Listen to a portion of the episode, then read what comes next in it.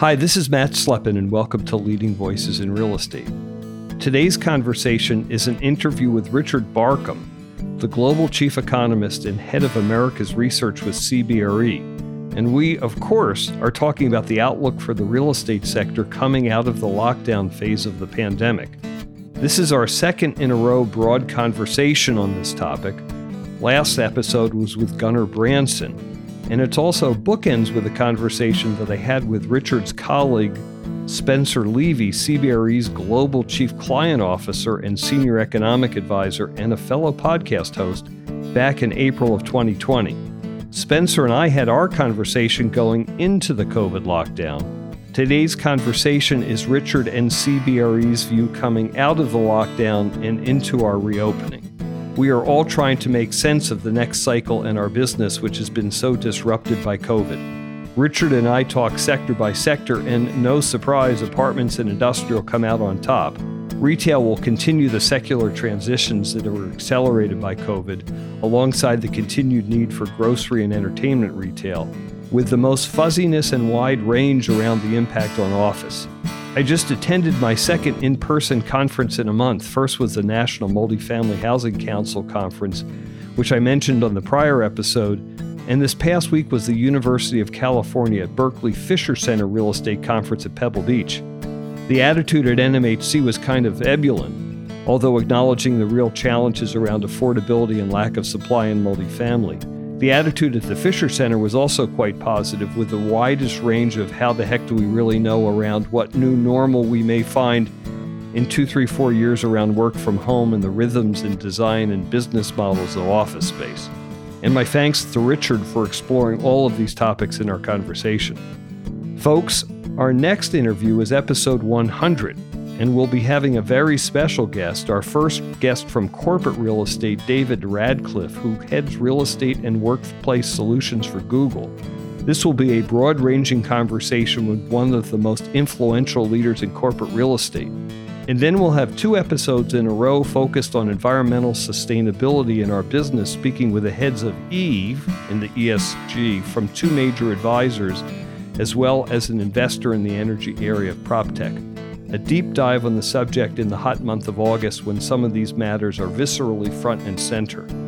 Since we're essentially at episode 100, I want to again thank my colleagues at Terra Search Partners for their sponsorship and support of Leading Voices now into our fifth year. When we started Leading Voices with ULI, we could not have imagined that this would have been such a long term project, that we would have amassed such a broad archive of conversation with such amazing guests and have had the support and been inside the ears of so many listeners. Thank you, Terra Search Partners. Thank you, guests. Thank you, listeners. And I'm looking forward to these continuing conversations deeply exploring our industry. Also, with today's episode, we're adding two new features to the show notes on the Leading Voices website. First, we'll now have a link to a one or two minute audio clip from the episode to get some of the highlights. Second, we're now also providing full transcripts of the interviews on the website going forward. Be sure to check them out at leadingvoicespodcast.com. I hope you enjoyed today's conversation with Richard Barkham. As always, if you're enjoying the conversations, please forward your favorites to your colleagues. Please rate us on your favorite podcast app and feel free to email me at matt at terrasearchpartners.com with comments, questions, or ideas for our second 100. Enjoy the episode.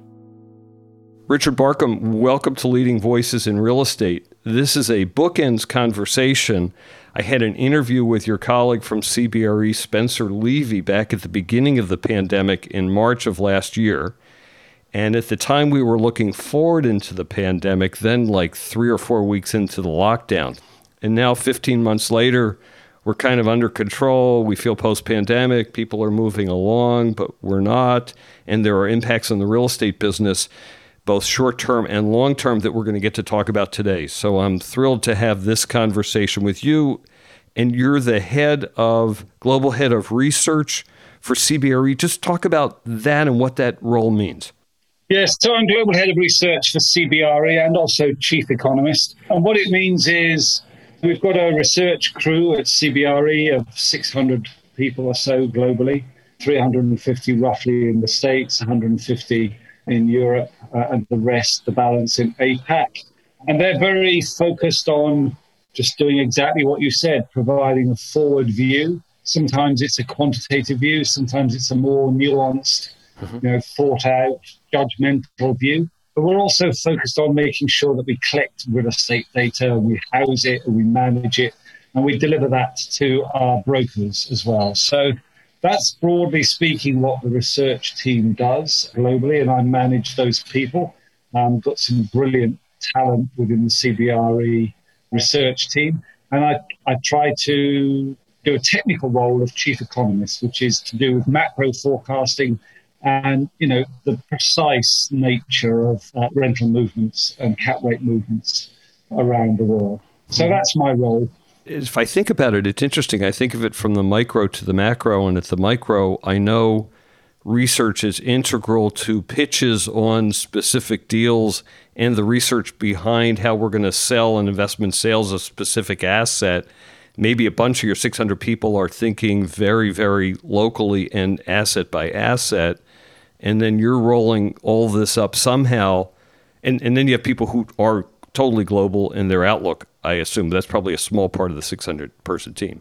Yes, that's right. We have very market focused researchers, then we have regional and national researchers, and then we have global researchers. So we can advise on the outlook for yeah. a particular building, but also we could talk about a global portfolio, for instance, and both from an investor perspective, should the, the portfolio rebalance one way or the other, and from an occupier perspective how can they optimize their platform and provide their people with the best and lowest cost platform to function as a corporation. So, you know, we can give advice at all levels and we have fun doing that. Yeah, I bet. And I always have this fantasy. I have it in my business, which is 11 people, but I have it for all companies, which is if you were able to mushed together the minds of everybody into one mind, and that one mind was able to take all of that wisdom from disparate sources and collect it, make sense of it, and then speak from it. The goal of technology and the goal of a big organization is to do that, that hive mind. I don't know the right words of that. And that's not just the mind of your 600 researchers, that's the mind of your best brokers and your best investment people. How much are you able to distill or get collect that kind of data within an organization as vast as CB? I mean, that doesn't happen naturally. I mean, we are party to all of these wonderful conversations, and it's one of the advantages of being a, an economist in a real estate company. We talk to a lot of businesses, so I can look at the data and I can talk about what's going on, you know, with somebody who's running a big business. So I've got the anecdote to feed into to counterbalance the data. So it's a great position, but it doesn't happen naturally. You have to manage it. You have to make sure that, you know, the people are at the front end are then connected back into the organization and that you have the forums in which you can share your ideas, that you can feed into coming to a group view. Managing that kind of information, the, both the formal information, the data that's coming out of the business, and the informal information that's coming out of the conversations. Uh, occupies a despite the fact that we've got the technology, it employs an ever larger part of my daily life just to make sure that that kind of collective wisdom that you referred to is managed, it's distilled, and it's fed back into advice and action and, thought leadership. Right. You have to manage it pretty intensely. And it's a goal because you will never achieve it. No, it's a horse race. I, I prefer to think of it. And you, you might be a nose ahead, but you never get a neck ahead. You, you, you know, and it's always moving. New data sources arrive, new market sectors arrive, right. you know, new people have to be talked to and you, you know you have to collect data on different segments as they arrive. I want to kind of go across the industry and think about what you're seeing and what you're learning. And so yeah. maybe the place to start is coming out of COVID. Let's talk about the different sectors of real estate and which sectors come out better, which sectors come out worse, what was going to happen anyhow, what's really changed in that. And I think the two darling sectors either continue to be, or most certainly are right now, both multifamily and industrial. Talk a little bit about those two sectors and then a little bit in contrast with others and what it means coming out of COVID for those parts of the business. Let's talk about industrial and logistics. I think when we were talking about this at the start of the crisis, we thought that maybe you know we'd have a big economic hit. It might take uh, industrial and logistics a year to recover it would be the fastest recovery. Maybe office would take a, a couple of years to recover. and then retail maybe three years to mm-hmm. recover. That was our kind of prognosis, based just as we saw uh, and quickly became evidence just the acceleration in the digital economy with both online shopping uh, and also remote working. In the event, industrial logistics didn't break step. You know, right. It might have looked moder- moderately weak for a quarter, but I think 2020 saw Q4 2020 we saw kind of almost record levels of net absorption, a huge occupier demand coming out of two things. I mean, we you know we can talk about the the secular shift to online retailing. Physical goods was hugely boosted by the pandemic. And you know that's obviously got to be find its way through the distribution system, and it really paid off in terms of robust demand for industrial and logistics. So I&L didn't break step. And one question about that did that mean that it got ahead of itself where it should be, or it just accelerated the place to which it would become? So without the pandemic, does that sector or does that demand go down or just keep up at that high level? Well, I mean, I think these levels of demand probably will go down a little bit. I mean, I think we're already seeing it in the economy. There is now a shift away from goods spending. And this is what's driving the recovery a shift away from goods spending towards services spending, towards food mm-hmm. and beverage spending, towards restaurant spending, towards hotel and travel. So there is some diversion of you know revenue out of those, those sectors, and you know of course these kind of rates of seven percent economic growth they won't continue forever. I mean the good news is they'll continue for the next twenty four years, but they won't continue forever. Mm-hmm. You know, so we do see some moderation in the pace of additional demand for space. But one of the really good call it the good features of the current surge in industrial and, and logistics is it, unlike in previous episodes of, of huge concentrated growth in real estate, we haven't got a supply surge. Right. We've obviously got new supply coming online, but I think it's more or less keeping pace with demand. I look at the, the supply side, and its supply is increasing, there's no doubt about it. But is it getting ahead of itself? No, it's not. I think it's keeping nicely in pace with demand. And frankly, the current, you know, we could do with a bit of easing in the pace of demand. Occupiers could do with a higher level of vacancy, frankly, than they've currently got. It seems to me that we're reworking the infrastructure of how our economy works, and industrial has to get to that new place of infrastructure. And you don't you don't want to get there too fast because it's just too hot and it hurts the way that the economy works. However, that shift is just going to happen and we're going to be there. And you're just talking about that trend. Yeah, look, I think, you know, and I see this around the world, there's some natural brakes on supply. We are building out the infrastructure. There is a natural kind of little downward pressure on the supply side brake, which is extremely helpful given the history of real estate and the tendency of real estate to overdevelop. Uh-huh. Okay, let's keep going. So we're going to tour around the sectors because I want to spend most of the time on office, multifamily within the context of post COVID. Yeah, I mean, multifamily surprised us all about, you know, just how well it held up in terms of rent collection. Mm-hmm. You know, obviously there's been a lot of support, the generous unemployment support. There have been more moratoria on evictions, and they've been very supportive. We've seen a little bit of a notch up in vacancy. In, interestingly, the the biggest uh, notch up in vacancy has been in Class A space, and I think that's really as people have over the course of last year you know, moved out of the cities. Um, and I don't think they were fleeing the, the pandemic. They were mm-hmm. just, you know, why pay a high rent to enjoy urban amenities if all the urban amenities have closed down? Good point. So most of the the vacancy rates have leveled off now. They're not really anywhere near recessionary vacancy rates. And you know, for the property, they're not far off the vacancy rate that you probably want for the normal functioning of a market as the unemployment comes to generous unemployment benefits come to an end and the eviction moratoriums uh, come to an end, then we may have some hiccup in net operating income from in certain segments. On the other hand, there's a huge number of jobs that are being created right now that are unfilled. Mm-hmm. So I don't know that we're going to get a big jolt in unemployment. And that's really for multifamily the crucial variable to watch.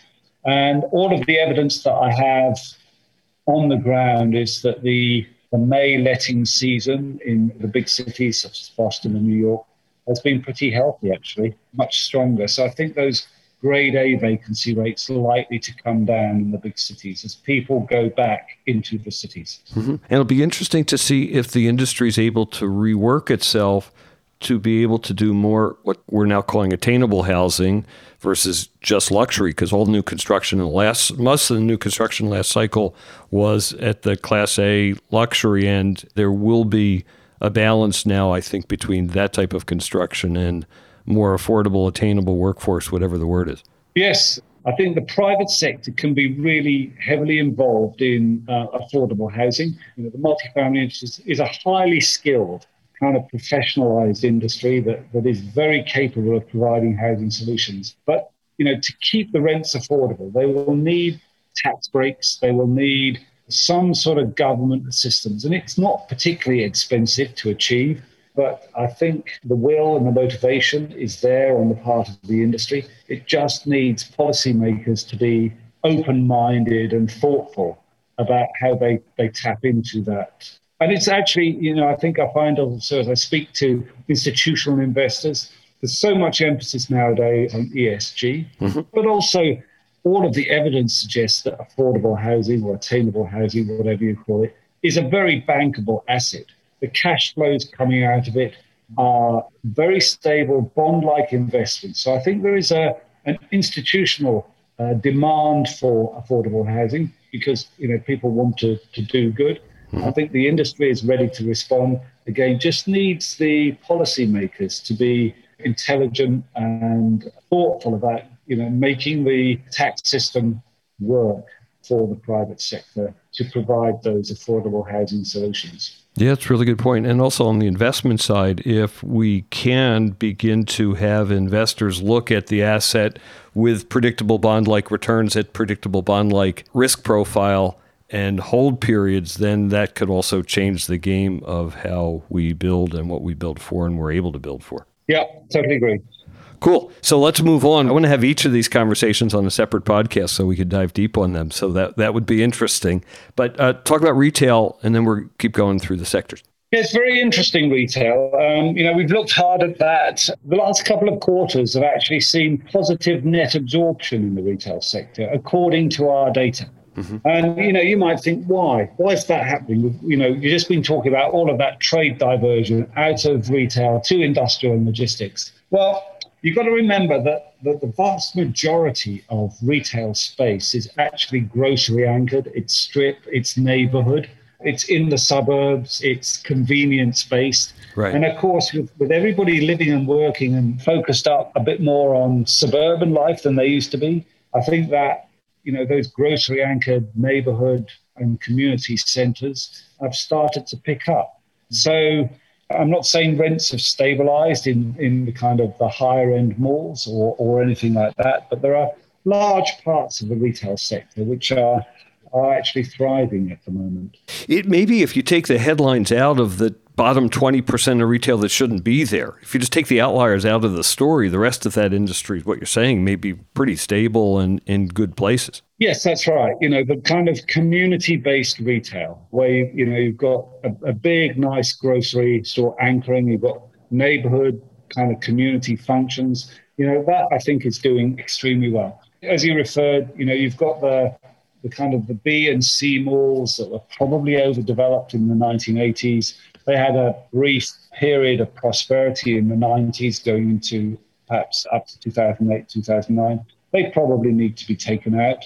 And we are seeing that actually. You know, we've put out quite a few interesting publications just on the conversion mm-hmm. of the B and C malls to logistics centers. So mm-hmm. it is happening. I'm, I'm not saying it's widespread, but it is happening. The issue then arises about what about big city retail, the kind of really high end, high fashion retail, you know, the power malls? Mm-hmm. I think clearly the crisis isn't quite over for that sector of the market. You've seen a lot of turbulence uh, in the retail sector, in the, in the retailer sector, right. with companies filing for bankruptcy and, and then kind of reinventing themselves. Any retailer that's got physical retail now has to have a seamless internet operation to back it up as well. So the physical retail mm-hmm. and the uh, and the online retail, they need to work like the left and the right hand working absolutely in concert together. And I think you know it, it will take a little bit longer to get those kind of pedestrian flows up and back to pre-pandemic levels, both in the big cities because they they do rely on office workers, they do rely on tourism and in the power malls as well. Um, although the power malls are, are, coming back quite quickly. I think there's a there's another 12 months of, you know, maybe stress and strain in that, you know, fashion orientated retail sector. Couple questions around that. First of all, I'm going to guess that people who used to hang out at malls, this will be a secular change. People hang out in malls in a different way than they hung out in malls during the 90s or 2000s or whatever. I just I don't do it, but I'm a focus group of one and I'm not relevant. But it'll be curious to see how that changes. That's question one. And then question two, these are totally unrelated questions, but it's really interesting. In San Francisco, street retail had a lot of vacancy before the pandemic, a lot of vacancy. Just the moms and pops couldn't afford the way the rents were going. So in my neighborhood in North Beach in San Francisco, it just kind of half the places were boarded up before the pandemic. And I'm wondering what the future of that might look like for restaurants, urban fabric, small shops. It's not an institutional question, but you may have a view on that. Yeah, I mean, I think what we've got to just also be a little bit alive to is the, the Gen Zs. That demographic seems to like, I mean, they're digital natives, but they also like physical retailing. And they control ever more kind of economic resources as they come onto the labor force. Mm-hmm. So you know, I think, but that, as I say, there's no evidence that they don't like going to malls or going to retail. They're particularly addicted to eating out. They're mm-hmm. particularly addicted. They're addicted to kind of fine dining. So I think you're going to see an ever greater blurring between the retail opportunity and the leisure opportunity. I mean, it's not as if it hasn't already happened.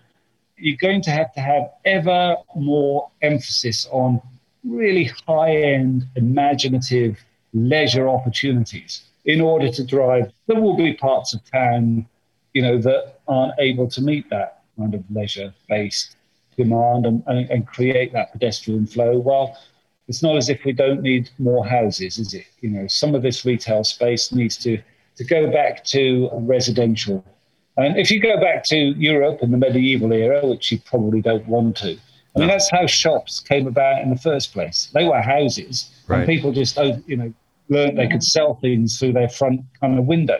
Well, you know, all you've got to do is kind of, I think, to a certain extent, you know, convert some of that retail stock back into residential. Indeed, it would be one of the things when I talk to policymakers mm-hmm. around the world that's really really key to negotiating the pandemic or the post pandemic world. We need an urban environment which is really flexible. We can't afford to say this is going to be retail forever. You know, we've got to be able to allow new uses to emerge quickly.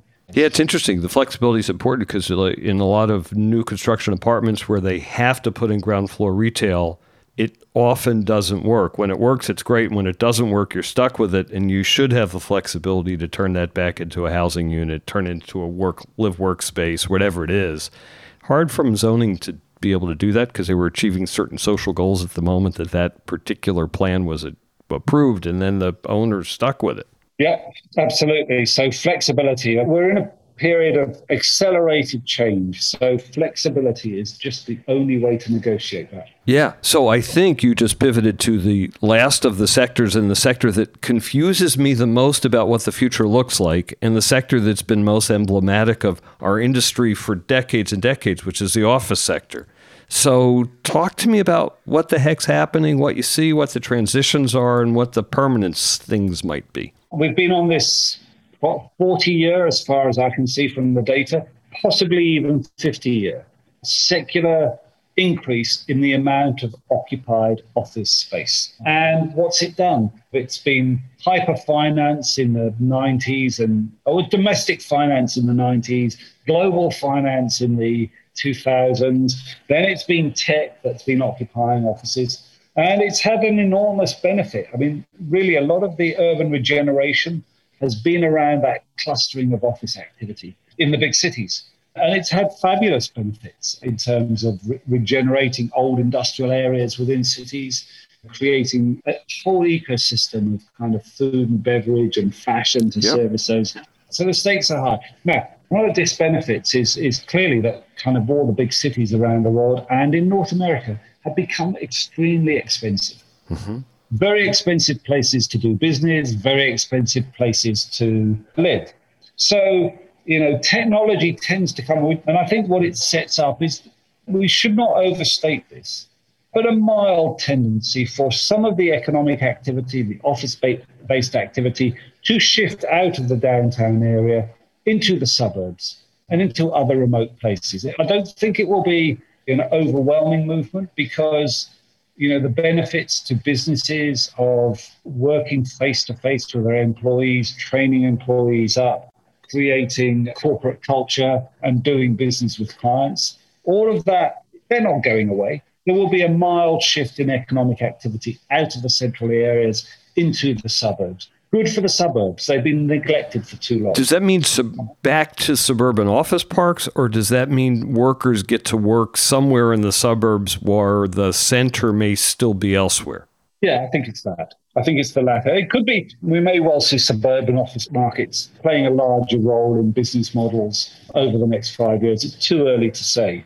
You've used a couple different words through the conversation. One is a rebalancing maybe rebalancing between urban, suburban, rebalancing between uses at, at any given time, maybe flexibility, which we haven't talked about on what the work week looks like. And you guys just did an occupier survey that gives some intelligence around these topics. A- any thoughts about and I'll mash up yet co-working into the description and but so talk about all those things together the office is not dead. I think that's the ultimate answer to this, but it's reworked and it's more flexible and it transitions to something different going forward.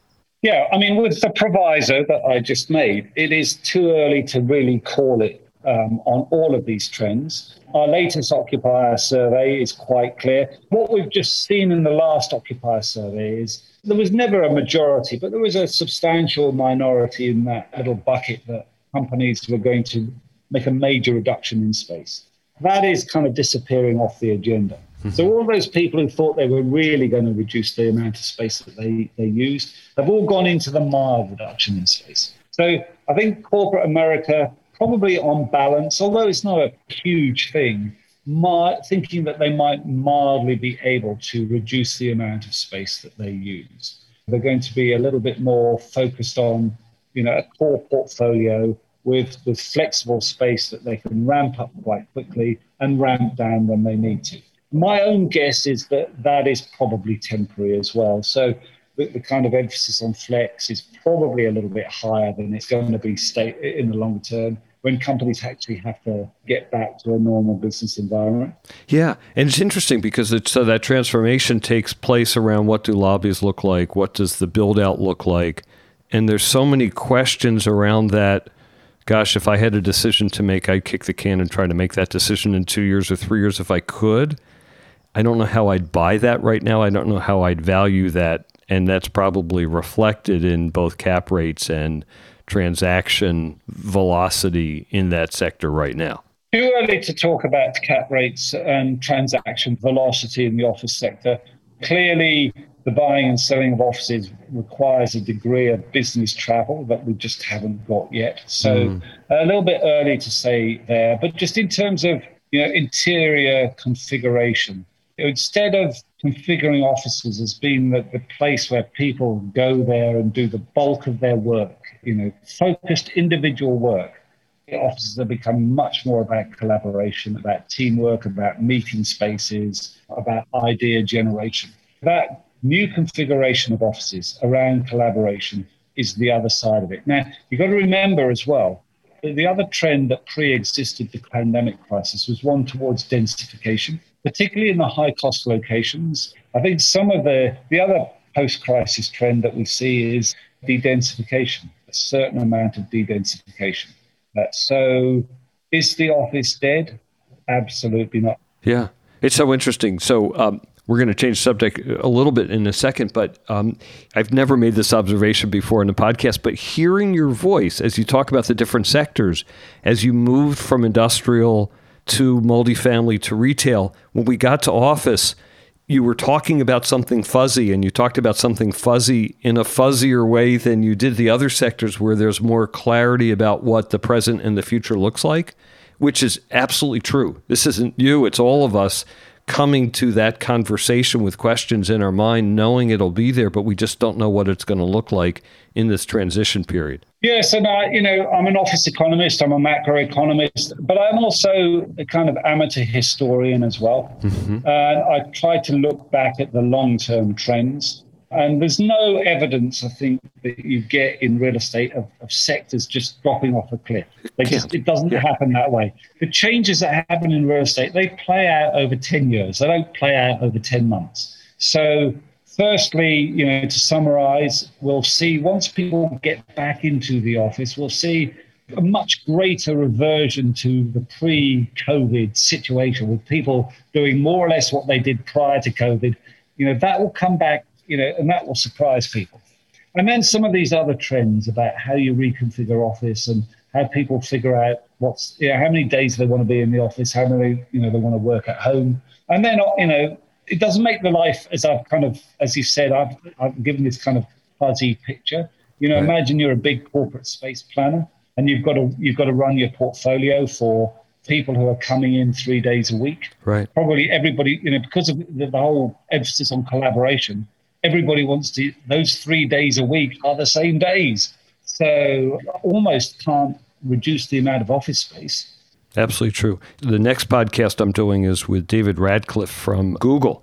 And we're going to talk globally on the same exact topic. And he's wrestling with that as deeply as anyone does because of his global workforce. And they're making plans, and you got to do business. And you got to do a lot of business as Google does. If I could just, uh, you know, add in one final thing, however, yeah. which is, I've said the pandemic is irrelevant. I mean, I think for me, the key data point that I'm watching for the office sector, I mean, we've got great economy, we've got growth in jobs. Right. In fact, the labor market, the office market, labor market is kind of really hot right now. People can't hire enough. I am watching very closely the ridership numbers on the metro system uh, in New York. What our intelligence is telling people are heading back into the city right now. People are moving back into cities, uh, into multifamily. They're coming back into the office. And if you look at public transport into the cities, it's yeah. going up. Yeah. But public transport means taxis, it means Ubers, it means cycling, uh, it means it means buses. The key thing, and it's not happening yet, is just getting that ridership on the metro. Back in the subways. Totally agree. That's the key constraint right now. And I suspect if I were to make a plea to policymakers who want to get the world back to normal, we need some sort of nudge. We need some, we need some sort of creative action to get, you know, that, that metro ridership in the old economies, it wasn't a pleasant experience at the best of times. Mm-hmm. And we are not in the best of times. So something needs to be done to get ridership back up. Really good point. Two data points on that, and then we'll change subjects. One is the Foo Fighters played at Madison Square Garden last week, and it was at capacity, and people were screaming, shouting, and having uh, stuff come out of their mouths while they were yelling songs together. So people are comfortable with that. If they're comfortable with that, they could be in the subway. That's comment one. Comment two in my 20s, I lived in Japan, and I took the subway in Japan while a study abroad thing. And the guy I lived with's job was a pusher. And a pusher meant he pushed people into the train so that more could fit in. And the last comment to that is a lot of the people on those trains back then, 40 years ago, were wearing masks because it was normal. So that's what urban life used to look like, and that was a normalized thing. Uncomfortable, there were pushers, but it was okay. That's right. And, you know, I, I, for one, have decided that even long after the pandemic has gone away, I'm going to continue to wear a mask in public transport it will probably save you from colds and flu uh, as well. So why not? Totally true. And I am going back to a rock concert, and I will get close to people, and we'll all scream and shout and yell together, and it'll be really fun. Um, talk about two other aspects of this, and then we're going to talk a little bit about you and how you got here. One is talk about the different markets in the states, particularly urban versus suburban, and how that winds up changing through this, and the kind of longer term changes And then the second is give an international perspective on all that we've spoken about as well. You know, investors are pushing out into what would previously be called secondary cities. Um, I think the other trend, obviously, uh, in the Americas is the trend towards the, the south and the east and the south and the west. The Sunbelt cities are growing pretty rapidly as well. I think those trends pre-existed COVID. They will continue. And uh, you know, a lot of the places that we would have called secondary cities have actually emerged as tech hubs right. as well. For all of the technological changes that we've already talked about, uh, they're very viable locations for very high skilled people to to go and live and have very productive careers. You know, they don't always need to be in the urban core for that. So that adds a kind of permanence to that renaissance in secondary cities. I think we'll see that continuing. Mm-hmm. And talk about it from global standpoint. So if we were having this conversation and we were in Britain or we were in China or Japan, what might this look like? Britain always kind of somewhat similar to America. So all of the conversations that we have had about urban, suburban, revival of secondary cities taking place in the UK with Brexit, I think there's actually a, a, an emphasis as well on building up those secondary cities within the UK, which probably over the last 20 years feel that they had drifted away from London, which was doing very well. So there's a deliberate effort to build up the secondary cities uh, in the UK. As for Europe, I think the cost of petrol is much higher. So what we've seen in America is people shifting back to their cars.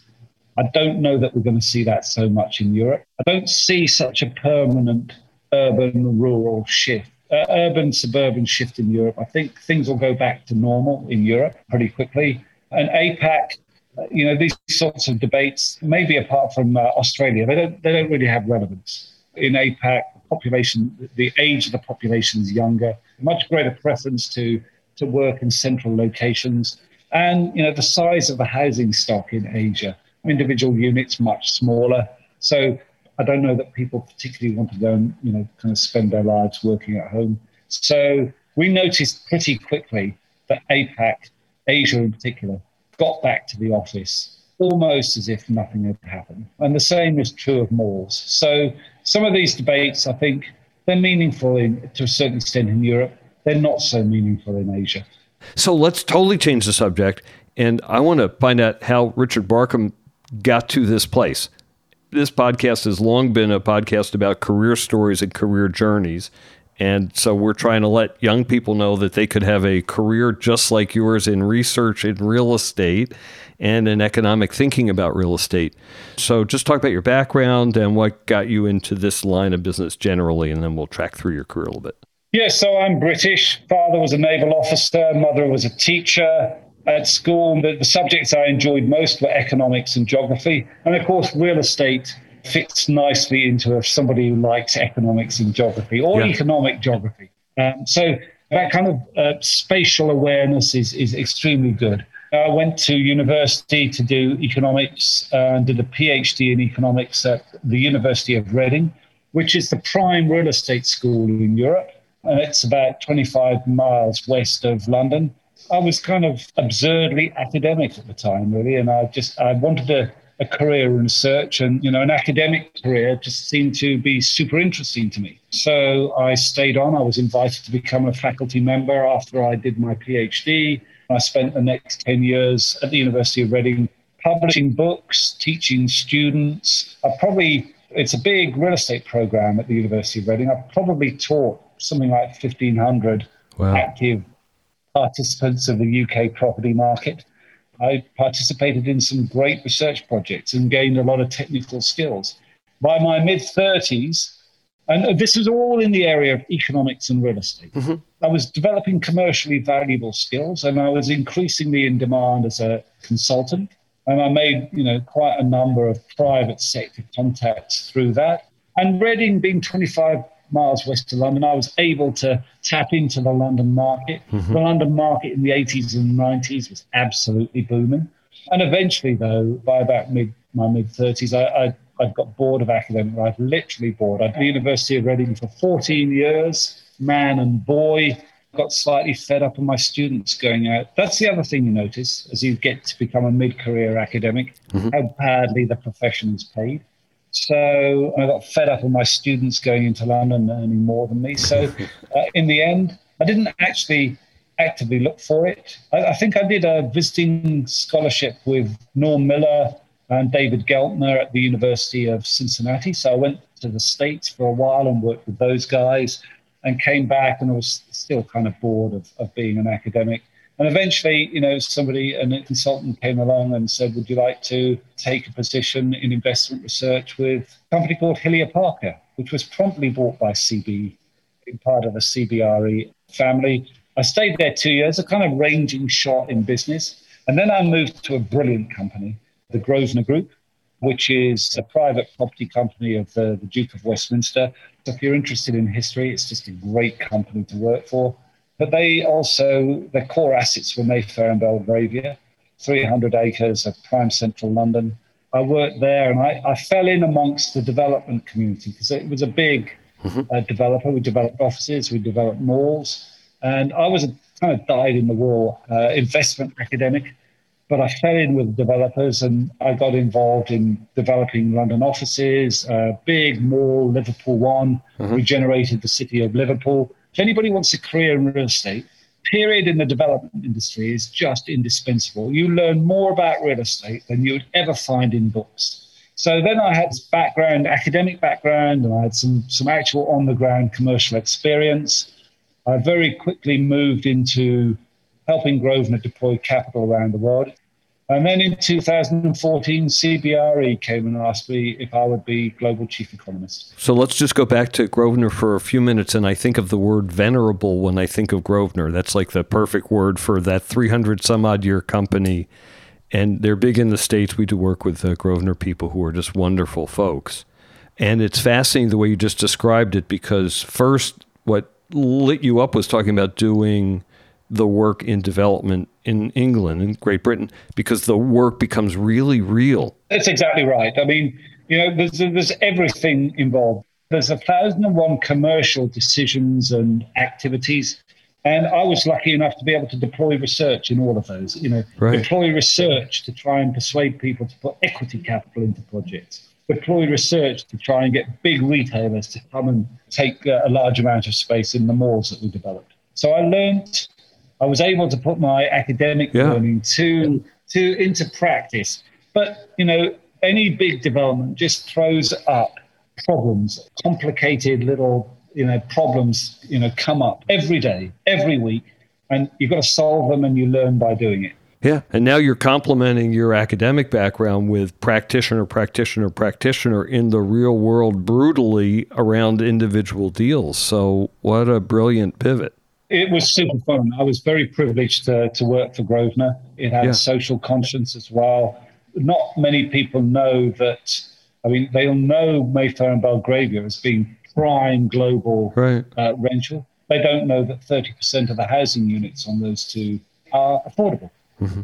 The affordable housing was an essential part of how the Grosvenor estate worked, Mayfair and Belgravia. So, yeah, just just a, a chance to see that in action and contribute right. in a small way to taking it forward. One question we talked about this a few minutes ago when we were talking about the multifamily sector and companies that take a responsibility in their business and their business practice. And I'm thinking if you're a venerable 300 plus year old company, in real estate, we don't generally look at it that way. we generally look at a transaction and may even have a life cycle of three, five years.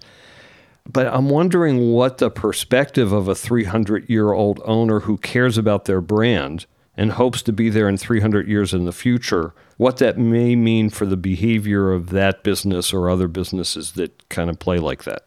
Yeah, I can summarize that in one word, and the word is stewardship. We were inculcated with the idea that we were just stewards of this land and that we would have to hand it on, not only in full working order, but enhanced still delivering what it was set up to do to the next generation. So you always take decisions, not just to maximize the current income, although you know anybody with a commercial mind wants to do that, but also how's that going to resonate in five or ten years' time? How does that particular you know development or transaction impact the bloke next door? Or the, the business next door. How do we use our skills to kind of maximize the value and, of this brilliant land asset? That's a wonderful word. It should or could be a core value in some of the ways that we operate our business. And it's interesting, I never thought of that precise word defining my clients in different ways in search, right? You work with clients of a longer term perspective, their reputation means everything. Those words fit in that bucket. So then you show up at CBRE. So talk about how that shifted your perspective in that third act of your career and what's that meant for you. You know, Grosvenor was an entry level global job. You've got kind of 18 offices around the world. CBRE's got 380 offices around the world. So right. it's just you take a step into a bigger, uh, you, you, you, need that global experience. but It's a hugely bigger company. The, the change in perspective, uh, you know, I think it's you go from stewardship, obviously, with a, a company that's based around brokerage, it's all about transactions. But really, the perspective that the current management team at CBRE sets is really just to strive for excellence. Mm-hmm. It's always about achieving excellence, excellence in results for our clients. You become very client focused. Quite often, that's around the pursuit and the closure of a transaction. I enjoy that kind of remorseless pursuit of excellence in this area. Um, it's also CBRE, very successful M&A company, so the company's growing mm-hmm. now Fortune 120. And what really I enjoyed about CBRE, I have to say though, is in 2017 uh, they said to me, "We want your, we want our chief economist to be in America." So I was able to up sticks at a relatively late stage of my career and move to America and just immerse myself in the real estate industry in America. And it's been I hope I've made a contribution. Others would have to judge that. But it's been a fabulously rewarding experience to learn more about American life, uh, corporate life, civic life, political life, just a whole bunch of stuff that you, as chief economist, have to have an opinion on. Right. And how much of that late career change just change for change sake, or are you talking about America's kind of interesting? I'm curious. I've always spent a lot of time in America. And if I could, you know, people always used to joke and said, you, you should have been born an American. So I've always loved America. So the opportunity to come here and uh, just, you know, learn a, you know, whole, you know, learn how to live in America, learn how to be successful in America. Mm-hmm. You've got to uh, learn new things about when you're making a presentation. The things that work in Europe don't work in the States. When you, so you have to learn about presenting material you have to learn about how people react. You know, particularly as a manager, and I started out by saying I manage 600 people. You've got to learn that you know Americans react slightly different to people elsewhere in, in the world. Uh, just the opportunity to learn uh, has just been fabulous. Did you have a yeah. choice of where to move, and, and how did you choose Boston if that was a choice? The, uh, Boston came about because we've got, uh, you may be aware of a little company called CBRE Econometric Advisors, uh-huh. which was founded by Bill Wheaton of MIT and yeah. Ray Torto. Uh-huh. They were coming to the ends of their, you know, they were, they were moving into retirement and they wanted somebody to look after senior economist to be there just to make sure that company transitioned and played a part in the life of CBRE. So I moved to Boston in the days where, you, in order to run a company, you had to be located in the same city. Mm-hmm. And I would say as well, if you're a European coming to live in America, you know, going straight to Dallas might be a bit of a culture shock. Going straight to Bo- going to Boston, you know, it doesn't feel that different. Yeah, Boston, you know, one of the oldest venerable cities in the U.S. There's huge yeah. cultural ties. Yeah, that's right. And um, there's a lot of Europeans there. The streetscape is different. You know, it's kind of it's medium density. It's red brick. Right. These are all things, and the place names and the feel street familiar. names feel familiar. Yeah. Uh, so we're going to start wrapping up. One kind of one surprise that you found coming here that you did have to adjust. You talked about public speaking. I don't know if that's the one, but pick a surprise and change of behavior in, in, in your life? I'll tell you what, a really pleasant surprise, okay, it's just how accessible boating and cheap boating is. I'm a, I, I like sailing. Uh-huh. And compared to Europe, you know, there are just boats everywhere in America. you know, even inland, you know, everybody, every other person's got a boat. So the accessibility and relative cheapness of boating of all forms in America, just a really pleasant surprise. Second last question is What have we missed in this conversation? What haven't we talked about that our listeners need to know is coming in real estate? I think I would say we've had this big shock, both from COVID and also government stimulus. We've got to, I think, just because the COVID is disappearing, which I believe it is, not disappearing, but coming down to manageable levels, I think we've just got to be alert to aftershocks. I would be dishonest if I could actually say where they are, but they will be there. You, you just don't get this kind of economic event without good things and bad things coming as a result. So let's not let's not get complacent. The world is improving. We're on stimulus. The economy is recovering. Let's just keep a, a flexible and alert mindset. I think to things that might pop up. That's a wonderful summary. It's interesting. I just wrote down not binary thinking. I hate binary thinking. There is a lot of st- long term continuity in the built, built environment, and we can all take comfort from that. But I just think the economic policies that have been put in place, there will be unintended consequences Huge. which nobody can quite see yet. And we just need to keep our wits about us as we negotiate the next three years of, of coming out of COVID and, and winding down the stimulus. Well said. Last question on leading voices is always your advice to a young person thinking of a career in the real estate business. I think I would go back to what I said. I mean, um, can, having a, a, background in geography, you know, spatial awareness, I've found always extremely useful. If you want to go a bit further, just to, to kind of a good understanding of urban economics always helps. But I also think if you can find some place in the development industry for a while, you will find that a fabulous place to learn about real estate and that would carry you through a brokerage career or a, an investment career or any sort of or a management career going forward. Great advice. It's interesting. I think of development as the most multidisciplinary thing I've experienced in my life. And you have to understand, and, and it's like an orchestra leader because you have every different player that you're having to command through the process. That's right. And you, you have to learn the law, you have to learn financing, you have to learn construction, you have to learn, and particularly you have to learn how to negotiate with people and, uh, and get them to do what you want to do. Right. It's a very interesting learning experience. Wonderful. Hey, Richard, thank you very much. Uh, really enjoyed this conversation. I will see you at a conference in the future, I hope. You're always up on the stage, and I'll come say hello. But let's keep this conversation going, and I really appreciate your time today. Thanks, Matt. Okay, this was great. Thank you very much. Thank you for listening into Leading Voices, and I hope that you enjoyed today's episode. I have a request. If you enjoyed the episode and found it to be valuable, please share it with a friend or two. If they're podcast wary, take their smartphone in your hand and subscribe for them and teach them to listen. You'll change their life. Seriously, thanks for listening and keep in touch. You know you can reach me at matt at terrasearchpartners.com. See you next time.